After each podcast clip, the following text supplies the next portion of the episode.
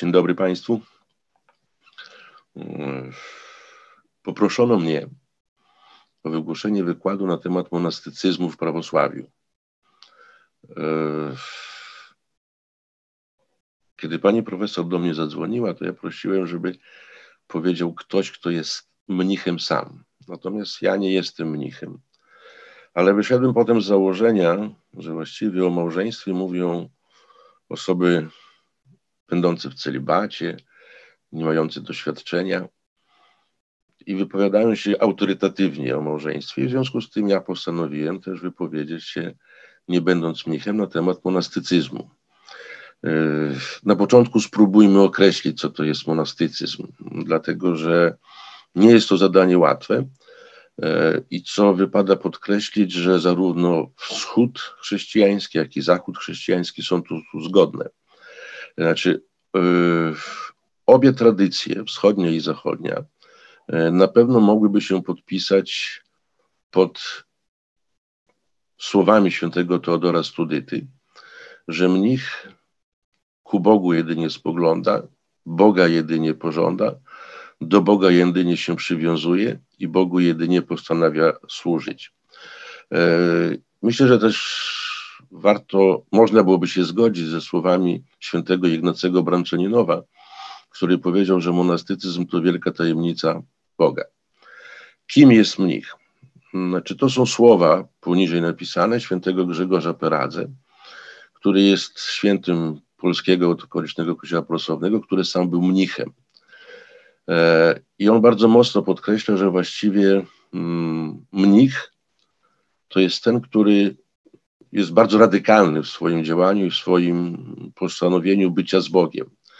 Jest on człowiekiem, który nieustannie zastanawia się nad najgłębszym sensem swojego życia, swojego ja i nad celem ostatecznym. Jest człowiekiem, którego pragnienia i dążenia, czyli cały wysiłek, cały trud, pragnienie poznawania rzeczy boskich nigdy nie będzie miało końca. Dlatego, że to jest jakby, ono sięga wieczności. E, I ideałem monastycyzmu jest właściwie pragnienie stania się człowiekiem doskonałym. E, człowiekiem, który wyszedł z rąk Boga, stworzony na obraz i na podobieństwo Boga, i który zatracił ten obraz, i monastycyzm właściwie pragnie, jakby dąży do tego, ażeby e, powrócić do obcowania z Bogiem. Kiedy mówimy właściwie o mnichach, to musimy sobie powiedzieć, że właściwie jest kilka nazw które czasami się różnią, jeśli chodzi o tradycję wschodnią i zachodnią. Po pierwsze, mnich z greckiego monachos pochodzi od słowa monos, jeden. Tak, jeden, czyli interpretuje się jako samotny, sam na sam z Bogiem, pojedynczy. Tak, czyli ten, który nie ma wokół siebie, że tak powiem, mm, innych, a obcuje sam na sam z Bogiem. E, w tradycji słowiańskiej jeszcze jest słowo inok, które wywodzi się od słowa inny, e, to znaczy inny, tak? czyli prowadzący inne, odmienne od powszechnie przyjętego no, modelu życie. E, człowiek, który e, nie zgadza się z tym, co się dzieje w tym świecie. Czyli mnich to człowiek, który pragnie iść za Chrystusem aż do końca, i który pozwala prowadzić siebie Duchowi Świętemu. Tu chciałbym też powiedzieć, że w tradycji Kościoła Prawosławnego nie używamy słowa zakonnik, ponieważ w tradycji wschodniej nie ma instytucji zakonów. Jest jeden model życia monastycznego, e, którego reguły zostały opracowane przez świętego Bazylego Wielkiego i świętego Teodora Studytę i to właściwie wykształciło się przez wiele, wiele wieków i ten model jest we wszystkich kościołach prawosławnych, autokefalicznych jest e, taki sam. E, tutaj możemy właściwie zastanowić się nad tym, skąd się wzięła idea monastycyzmu. Już możemy dostrzec w Starym Testamencie, e, że tak powiem, pewne elementy, które potem wpływały na to, jak ma wyglądać monastycyzm. Z przykładem tego jest na przykład Abraham, który słuchając głosu Boga i wierząc Bogu, ufając Bogu, właściwie wychodzi ze swojej ziemi rodzinnej do domu ojca swego i wykonuje zadanie. Przykładami oczywiście są też prorocy Eliasz i Elizeusz, którzy starali się właściwie służyć Bogu i całkowicie Jemu ufać. W Starym Testamencie mamy też y, instytucję Nazireatu, to jest z Księgi Liczb wzięte. Ja pozwolę sobie kawałeczek przeczytać z Pisma Świętego, z Księgi Liczb, y, szósty rozdział, gdzie jest powiedziane mm, tak mów do Izraela, gdy jakiś mężczyzna lub jakaś kobieta złoży ślub Nazireatu, aby się poświęcić dla Pana, musi się powstrzymywać od wina i cycyry, nie może używać octu winnego i octu z cycyry, ani soku z winogron. Nie wolno mu jeść winogron zarówno świeżych, jak i suszonych. I przez cały czas trwania naziratu nie będzie niczego spożywać z winnego szczepu. E, nazirat mm, była to instytucja poświęcenia siebie samego Bogu i przyjęcia pewnego trudu tak? czyli to jest poświęcenie, niespożywanie, post, wstrzemięźliwość, nieobcowanie z innymi ludźmi, y, szczególnie z tymi, którzy są jakby obcymi, y, czyli takie poświęcenie się Bogu, jakby ślub złożony Bogu, że człowiek będzie doskonalił się. Y, w Nowym Testamencie tym bardziej możemy dostrzec takie przykłady. To jest między innymi święty Jan Chrzciciel, który był Nazirejczykiem, e, żył na pustyni, pościł, jak jest powiedziane, że żywił się w Piśmie Świętym szarańczą i miodem, modlił się, nie był żonaty, cecha, cechowała go pokora, o czym pisze ewangelista Jan, e, czyli moglibyśmy powiedzieć, że prototypem współczesnego mnicha jest między innymi Jan Chrzciciel, ale również i święty apostoł Paweł, e, czy też inni, e, którzy całkowicie zaufali Bogu. Jakie są przesłanki, e, byśmy powiedzieli, takiego oddania się całkowicie Bogu? W Piśmie Świętym wiemy, że Chrystus przed udaniem się na służbę publiczną, przez 40 dni pościł w pustyni i potem było tak zwane kuszenie Chrystusa, tak? czyli szatan przystąpił do niego, ażeby e, jego odprowadzić od, właściwie od tej misji. I teraz ta pustynia w świadomości ojców Kościoła, ale i samego Pisma Świętego jest to miejsce samotności i modlitwy. Miejsce walki z samym sobą e, i równocześnie walki z szatanem. I to jest właściwie jakby ten przykład Chrystusa, który walczył, z, właśnie pościł, walczył z samym sobą i potem pokonał te kuszenia e, szatana. Trzy, e, jest to właściwie przykład dla nas, jak my możemy, znaczy dla mnichów, tak, jak e, mnich może właściwie walczyć ze swoimi słabościami i dążyć do odnowienia obrazu. W Piśmie Świętym też jest kilka takich przykładów, wezwań do tego, ażeby człowiek całkowicie się poświęcił. Pierwszy jest to Ewangelia Mateusza, 19 rozdział, 21 werset, gdzie właściwie w tej rozmowie młodzieńca bogatego z Chrystusem, ten młodzieniec zapytał, co powinienem czynić, ażeby osiągnąć Królestwo Boże. I Chrystus mu powiedział, sprzedaj, rozdaj wszystko, co masz i idź za mną. Tak? Czyli wezwanie do całkowitego jakby bezgranicznego zaufania Chrystusowi i pójścia za Nim. W Ewangelii Mateusza w 13 rozdziale mamy przypowieść o wartościowej perle, którą aby zdobyć należy poświęcić wszystkie inne dobra. Czyli tym dobrem, do którego człowiek dąży, jest obcowanie z Bogiem. I w związku z tym trzeba wszystko poświęcić, ażeby nie, y, to nie odciągało właściwie od Boga.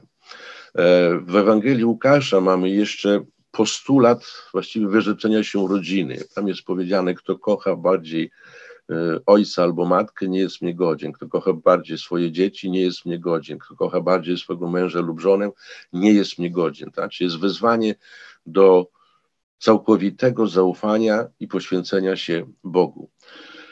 Jakie są archetypy? Znaczy, skąd się właściwie ten monastycyzm bierze? Znaczy, spróbowałem wypisać kilka takich jakby podstawowych elementów, które mówią o tym, skąd właśnie ten monastycyzm, że tak powiem, czerpie swoje siły i źródła. Pierwsze jest to idea ewangelicznego naśladowania Chrystusa. Tak? Czyli każdy, kto chce pójść za mną, Chrystus powiedział, niech weźmie krzyż i idzie za mną. Czyli naśladowanie Chrystusa i poświęcenie się. E, potem jest pragnienie powrotu do rajskiej niewinności. My wiemy, że człowiek został stworzony dobrym, został stworzony na obraz i na podobieństwo, e, do, stworzony do obcowania z Bogiem, natomiast w wyniku swojej własnej pychy i upadku, znaczy pychy i grzechu, utracił ten kontakt i teraz każdy pragnie, czy w czasach ostatecznych, powrócić do tej rajskiej niewinności. Ideałem mnicha też jest również jakby to naśladowanie życia aniołów. W tradycji prawosławnej nawet bardzo często mówi się, że mnisi to są jak aniołowie, tak? To są chóry anielskie, tak? czyli to jest jakby bezgraniczne służenie Bogu. Znaczy my wiemy, że są dwa rodzaje aniołów, są źli i dobrzy i ci dobrzy właściwie to jest taki jakby mm, wzór dla nas, że bez niczego, całkowicie ufając, służymy Bogu. Myślę, że monastycyzm też czerpie się stąd, że to jest, e, wiemy z Pisma Świętego, że pierwsza wspólnota chrześcijańska była czymś idealnym. Potem właściwie w wyniku nie wiem, życia w tym świecie, ta wspólnota się roz, jakby rozsypała, tak? I teraz każdy zbawia się indywidualnie. Natomiast w monastycyzmie jest to, że to jest ta, ta tęsknota za ideałem, właściwie to, co było na samym początku, czyli wszyscy byli z Chrystusem, e, byli wokół Niego, słuchali, e, wykonywali Jego polecenia i to jest to pragnienie mnicha ciągle pozostawania z Nim. Niewątpliwie też monastycyzm pojawił się w okresie, kiedy ustały prześladowania. Znaczy, prześladowania wymuszały na chrześcijanach e, właściwie taką, znaczy, domagały się bardzo dużej odwagi, tak? Czyli bycie chrześcijaninem w pierwszych wiekach oznaczało gotowość na męczeństwo. Kiedy chrześcijaństwo zostało uznane za religię najpierw dopuszczoną, a potem panującą, to właściwie ten ideał męczeństwa zmienił się w ideał monastycyzmu, kiedy człowiek poświęca siebie samego, wyrzeka się wszystkiego i to jest jakby fizyczne męczeństwo, czy też społeczne męczeństwo, natomiast jest to stałe przebywanie z Bogiem. Niewątpliwie Mm, walka z własnymi słabościami, ale również walka z pokusami, to jest ten archetyp poncestycyzmu, czyli doskonalenie się samego siebie. E, potem mamy jeszcze naśladowanie życia aniołów, e, czuwanie, prawdziwa filozofia. Jakie są formy monastycyzmu? Znaczy, historycznie rzecz biorąc, najstarszym mm, typem monastycyzmu był tak zwany anachoretyzm, czyli to jest y, oddalenie się od świata, wyjście w pustynię, przebywanie samemu w, w górę, tak? czyli w, w, samemu na pustyni y, i no, dążenie do zbawienia, tak? czyli to jest jakby pustelnicze życie. Tak? Pustelnicy to byli anachoretami. Potem drugą formą jest semi anachoretyzm, który polegał na tym, że e, częściowo się udalano, na, znaczy odchodzono na pustynię i co pewien czas wracano do wspólnoty. E, najbardziej obecnie rozpowszechnioną formą życia monastycznego jest cenobityzm, tak? czyli to jest życie we wspólnocie. Jeszcze istnieje jedna, jeden rodzaj, za chwilę o tym też powiemy, to jest tak zwana idiorytmia, czyli to jest y, troszeczkę podobne do semi-anachoretyzmu, czyli takiego połowicznego anachoretyzmu, gdzie żyje się w mniejszych wspólnotach, ale przynależąc równocześnie do większej wspólnoty. E, anachoretyzm związany jest z imieniem świętego Antoniego Wielkiego, który żył w latach 250-356 e, i którego żywot został opisany przez e, Atanazego Aleksandryjskiego. E, stąd też właściwie wiemy o jego wysiłku. I teraz ten Antoni Wielki, jako jeden z pustelników, właściwie nauczał, e, czy też domagał się pełnej izolacji od świata, przebywania w jednym miejscu, zazwyczaj to była pustynia albo miejsce niezamieszkałe, mogły to być góry, pustelnie zamknięcie i walczenie z samym sobą dla Boga. Ta forma najbardziej y, sprzyjała praktykowaniu modlitwy, kiedy człowiek pozostaje w samotności, y, to właściwie wówczas ta modlitwa w sposób y, rzeczywiście silny jakby kształtuje człowieka, tak? Czy to jest mm, modlitwa, kontemplowanie, lektura Pisma Świętego, rozmyślania, czuwanie, czy taka walka wewnętrzna. E, I ten typ y, monastycyzmu, anachoretyzm, y, właściwie jeszcze się czasami pustelnicy zdarzają, ale on w pewnym momencie przeszedł na tak zwany semi-anachoretyzm, to znaczy, bo pustelnia to nie zawsze samotność, tak? Kilka osób może również odizolować się od świata. E, I wokół takiego pustelnika gromadzili się ludzie, czy też grupa uczniów, e, którzy poszukiwali kierownictwa duchowego i taki anachoreta, starzec, stawał się ich nauczycielem e, i oni wokół niego też również jakby wykonywali pracę, modlili się wspólnie, zachowując milczenie, nie przeszkadzając sobie nawzajem. Znaczy, taką formę życia monastycznego niektórzy nazywają złotym środkiem. Z jednej strony w tym semi, semi-anachoretyzmie mamy złagodzenie, że tak powiem, tego pustelniczego życia, ale równocześnie też jest ta surowość anachoretyzmu, tak? To jest coś, co jest tak pomiędzy życiem wspólnotowym a życiem pustelniczym. Natomiast y, z czasem wykształciła się, znaczy bezpośrednio, właściwie po tym anachoretyzmie powstała inna, znaczy model życia wspólnotowego, to jest cenobityzm, e, czyli życie we wspólnocie. Twórcą tego życia, znaczy takie, takiego modelu funkcjonowania jest święty Pachomiusz, e, który napisał pewne reguły, e, które obowiązują mnichów, czyli mnisi są że tak powiem, zobowiązani do posłuszeństwa wobec swoich przełożonych. Jest taka struktura hierarchiczna w tymże e, monastycyzmie cenobitycznym. Mm, jest wspólna modlitwa, wspólne posiłki, wspólna Eucharystia i wspólne wykonywanie pracy na rzecz e, wspólnoty całej, czyli wszyscy odpowiadają e, za każdego. Mm, idiorytmia to jest kolejny model życia. On się ukształtował około XIV wieku na górze Atos. Za chwilę powiemy o górze Atos. E, jest to rodzaj życia indywidualnego, ale równocześnie w pewnych takich y, grupach, tak, po 5-6 osób mieszkają oddzielnie, sami troszczą się o swoje utrzymanie, e, sami y, modlą się, co pewien czas, kilka razy do roku, wracają do swojego klasztoru głównego, gdzie wspólnie właściwie sprawują liturgię, nabożeństwo, wtedy spożywają wspólny posiłek i ponownie wracają do swojego, y, do swoich cel tak zwanych. Y, to jest między innymi tutaj na obrazku cela świętego Paisiusza przedstawiona. Jakie są zasady obowiązujące w monastycyzmie? Znaczy, pierwszą rzeczą jest to wyrzeczenie się świata. Mnich jest radykalny do tego stopnia, że pozostawia ten świat i odchodzi na pustynię albo do wspólnoty, jakby uciekając od y, uciech tego świata. To jest pierwsza rzecz, czyli odejście, wyjście z tego świeckiego świata. Drugą rzeczą jest dziewictwo to znaczy zachowanie czystości y, cielesnej, ale również pragnienie tej zachowania czystości duchowej. Y, tak, czyli jedynym oblubieńcem jest Chrystus, y, dla którego zachowujemy własne dziewictwo.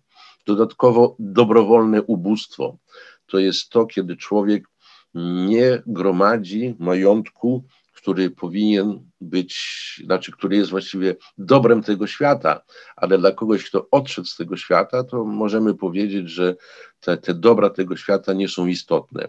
E, to jest e, dobrowolne wyrzeczenie się wszelkiego bogactwa. Tak? I mnich właściwie nie posiada własnych rzeczy. Wszystko, co e, jest przez niego wytworzone, należy do wspólnoty bądź służy utrzymaniu się, natomiast nie jest to gromadzone.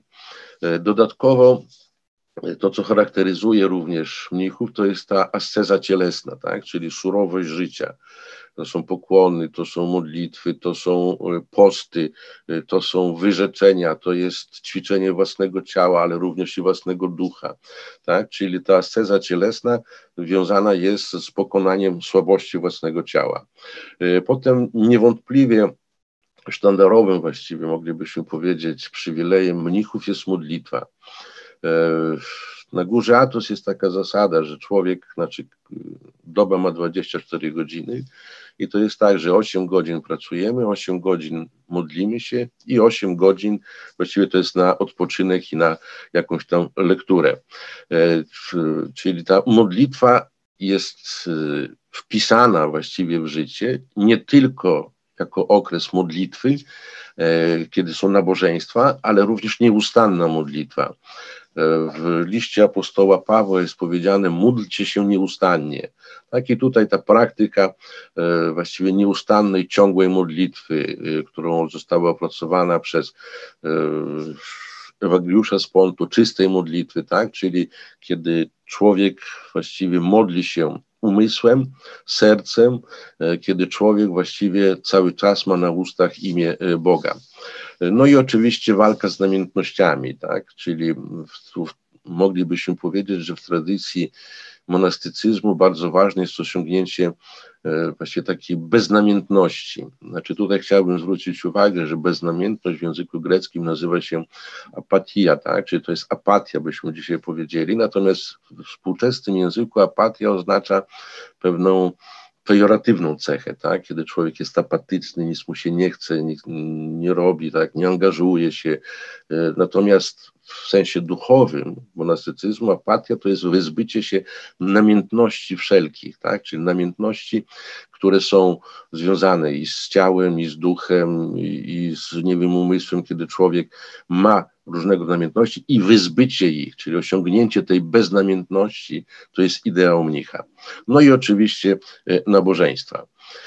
E, bycie mnichem wiąże się oczywiście z pewnymi obietnicami. Tak? W tradycji Kościoła prawosławnego jest, e, to się nazywa postrzyżyny mnisze, tak? czyli nowicjusz czy adept monastycyzmu, który chce przyjść do klasztoru, musi przez pewien okres czasu jakby spra być sprawdzany. I zazwyczaj to jest tak, że nigdy nie wyświęca się znaczy nie postrzyga się do, y, na mnicha osób, które tylko co przyszły do klasztoru. Ten okres może trwać bardzo długo. Minimum to są trzy lata nowicjatu, ale wszystko zależy od przełożonego. Tak? On może wydłużać ten okres, e, jakby sprawdzając, doświadczając, czy ten ktoś już jest gotów e, zostać mnichem. Bo w tradycji Kościoła prawosławnego jeżeli ktoś składa śluby zakonne, tak, czyli jest już mnichem, to wyjście z monastycyzmu, tak, czyli pójście w świat y, świecki jest właściwie nieakceptowalne i jest nietolerowane. Dlatego, że mnich to jest ten, który, że tak powiem, wziął związek małżeński z Chrystusem, obiecał Chrystusowi swoje to ubóstwo, posłuszeństwo, modlitwę e, i teraz wyjście z tego oznacza no, zaprzeczenie samemu sobie. E, tutaj mamy kilka zdjęć właściwie, jak te poszczyżyny wyglądają. Na pierwszym zdjęciu, proszę, leżą ci adepci, tam dwóch adeptów leży, którzy mnisi przyprowadzają. E, I teraz e, taki mnich, właściwie kiedy kandydat na mnicha, kiedy chce, to on musi to musi być dobrowolne, za zgodą przełożonego, ale dobrowolne. Tak? Czyli on jakby wyrzeka się tego świata. Teraz przełożony, który postrzyga, trzykrotnie rzuca nożyczki na ziemię z prośbą, żeby, znaczy ten kandydat musi te nożyce podać, jakby potwierdzając chęć e, zostania mnichem. E, I teraz po trzykrotnym, że tak powiem, podniesieniu tych nożyczek, e, przełożony postrzyga i nadaje nowe imię, tak? Czyli to zmiana imienia w tym przypadku ma znaczenie nie tylko że tak powiem, symboliczne, ale to ono oznacza to, że człowiek odszedł, stracił wszystko, nawet własne imię zostało mu zmienione, po to tylko, że jakby nie miał do czynienia już z tym światem zewnętrznym. I taki mnich otrzymuje, to jest po lewej stronie, to jest paraman, na którym jest napisane, że na swoim ciele noszę rany Chrystusa i to jest przez cały czas noszone na piersiach przez y, tego mnicha. I drugi element tego monastycyzmu y, to są tak zwane czotki, y, czyli te, które służą do mówienia modlitwy Jezusowej. Tak? Czyli jest jakby liczydło, to nie jest różaniec, ale to są tak właśnie czysto praktyczne po to, żeby ten mnich mógł y, nieustannie y, czynić modlitwę Jezusową. I tu jest kilka zdjęć przykładów. Znaczy ważnym jest też to, że taki mnich otrzymuje, tu po lewej stronie mamy mnicha, który jest ubrany w czarną, że tak powiem, rasę. To jest rasa ona przykrywa wszystkie niedoskonałości ciała, jest czarna, oznacza, że właściwie człowiek jakby dla tego świata e, umarł e, i jest tylko i wyłącznie poświęcony mm, Bogu. E, z monastycyzmem, szczególnie jeśli chodzi o grecką tradycję, ale również i o słowiańską, ważnym elementem jest tak zwany ruch, który w pewnym momencie, około 12, 12 tysiąclecia, e, znaczy około XII wieku się bardzo mocno rozwinął, jest tak zwany hezychazm. Tu mamy przedstawioną ikonkę świętego Grzegorza Palamasa, który był obrońcą. Znaczy ideał mnicha to jest wyciszenie się wewnętrzne, tak? I to jest hezychia, czyli duchowy spokój, wewnętrzne skupienie, milczenie, e, nieustanna modlitwa na chorety i każdego zresztą mnicha. Tą nieustanną modlitwą jest modlitwa Jezusową, którą mnisi prawosławni praktykują. Ta modlitwa jest bardzo krótka. Panie Boże Jezu, Panie Jezu Chryste, zmiłuj się nade mną grzesznym. I teraz te liczydełka, które tam były, ten mnich wymawia je przez cały czas, tak? Zgodnie z biciem serca, e, z umysłem, Panie Jezu Chryste, Synu Boży, zmiłuj się nade mną. I to jest ta nieustanna modlitwa Jezusową, którą każdy mnich i ta modlitwa prowadzi do tego, że człowiek się skupia tylko i wyłącznie na imieniu Chrystusa i na samym Chrystusie, cały świat zewnętrzny jakby jego nie dotyczy, czyli ta modlitwa, moglibyśmy powiedzieć, Jezusowa służy do osiągnięcia tego, co nazywamy przebóstwieniem. Czyli to jest y, zgodnie z wypowiedzią świętego Mm, Atanazego Wielkiego, który powiedział, że Bóg stał się człowiekiem, aby człowiek się przebóstwił. Co później ojcowie zmienili, że Bóg stał się człowiekiem, aby człowiek stał się Bogiem, czyli osiągnął tą e, rajską doskonałość. Tak? I temu służy ta modlitwa. E, jeśli chodzi o ośrodki życia monastycznego w tradycji Kościoła prawosławnego, znaczy y, musimy sobie powiedzieć, że każdy kościół e, autokefaliczny, struktura kościoła prawosławnego są to kościoły lokalne, autokefaliczne, od nikogo niezależne, ale ażeby uzyskać tą samodzielność, każdy kościół musi posiadać ośrodki monastyczne. E, one jakby gwarantują to, że Kościół jest y, zdrowy, że to nie jest tylko instytucja, to również jest, powiedziałbym, pewnego rodzaju mm, duchowość. Tak? I teraz w tradycji Kościoła prawosławnego y, takich ośrodków jest bardzo dużo, ale są niektóre wiodące ośrodki. To jest między innymi klasztor świętej Katarzyny na górze Synaj, jest to góra Atos, są to meteory i w każdym kraju, między Ławra Kijowska, Siergiew Posad, czy też e, Walaamo. Mm, parokrotnie wspomniałem o górze Atos.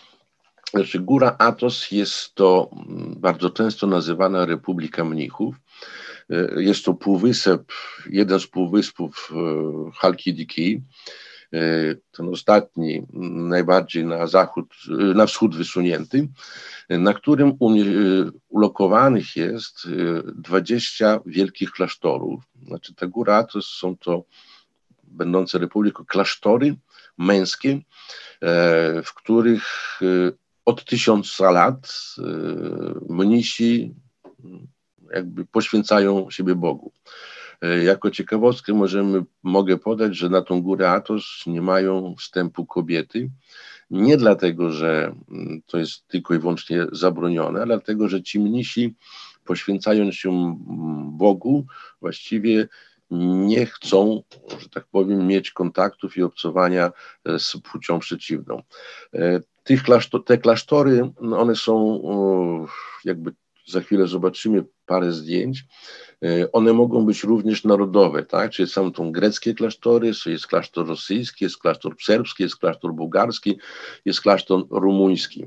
E, one mm, budowane były tak, żeby w takich miejscach niedostępnych, tak? To jest klasztor Simono Petras, e, do którego dojść jest bardzo trudno, to również ze względów, nazwijmy to sobie, jakby kiedy jeszcze piraci byli, napadali na mnichów, ale to w takich niedostępnych górach jest zbudowany, tak? Czyli y, są potężne budowle, w takich klasztorach bywało nawet po y, tysiącach y, mnichów.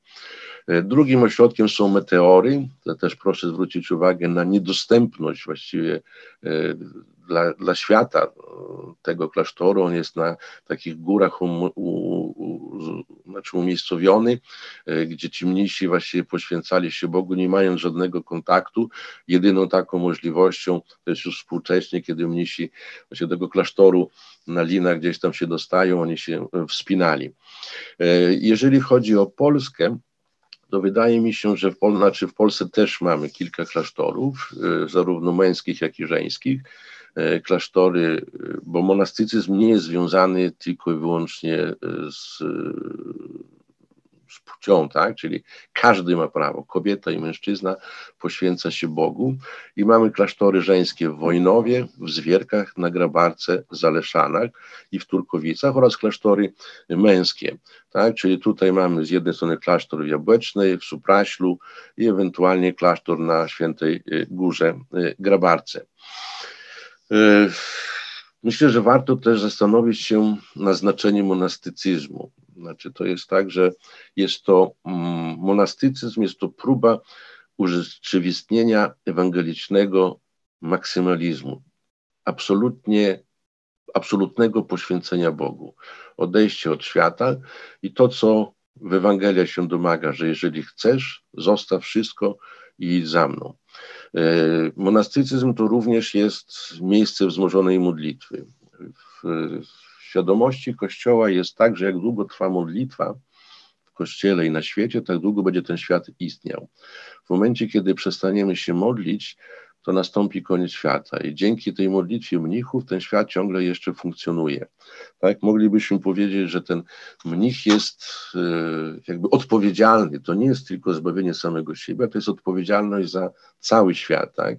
E, mnich poświęca, poświęcając siebie, równocześnie modli się o to, ażeby wszyscy pozostali zostali zbawieni. Myślę, że znaczenie monastycyzmu jest też istotne, jeśli chodzi o autorytet. Tak? Mnisi zawsze w świadomości Kościoła cieszyli się wielkim autorytetem, dlatego że byli obrońcami wiary, byli obrońcami y, ortodoksji, moralności. Y, moglibyśmy powiedzieć, że mnich jest tym, który ponosząc odpowiedzialność za świat, równocześnie pokazuje, jak mamy podążać my, nie mnisi do klasztoru.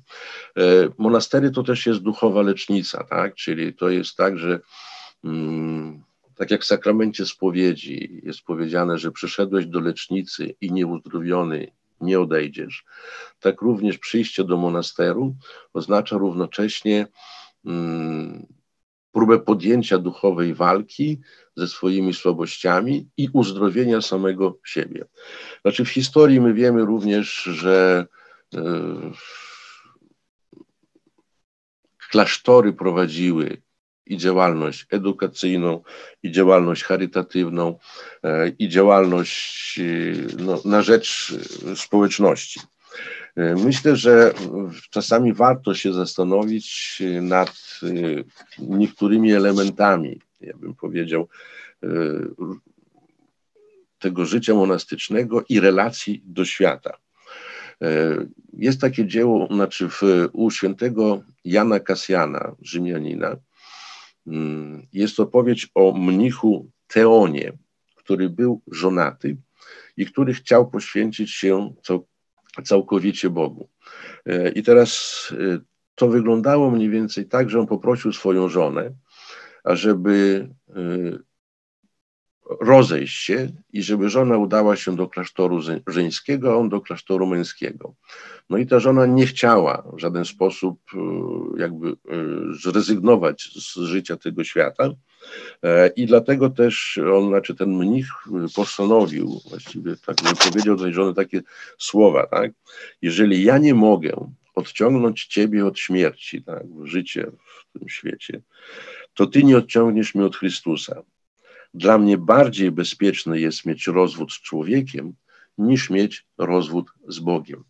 E, I dlatego też wydaje się, że monastycyzm mm, jako radykalne poświęcenie się Bogu cieszy się tak wielkim autorytetem, ale nie oznacza to, że życie w świecie jest jakby potępione czy jest uznawane za złe.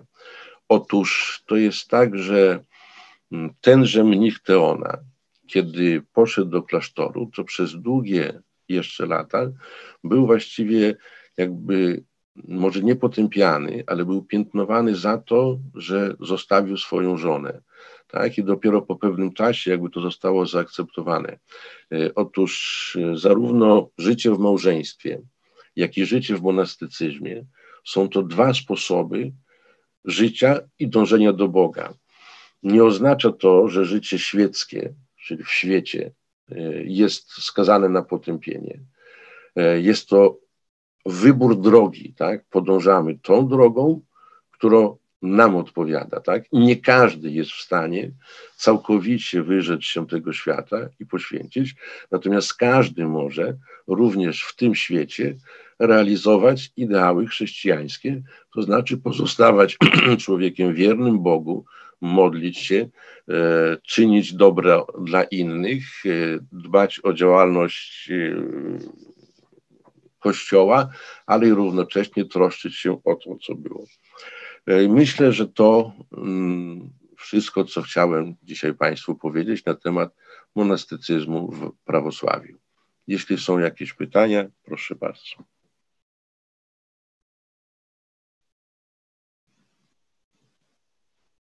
Nie słyszę.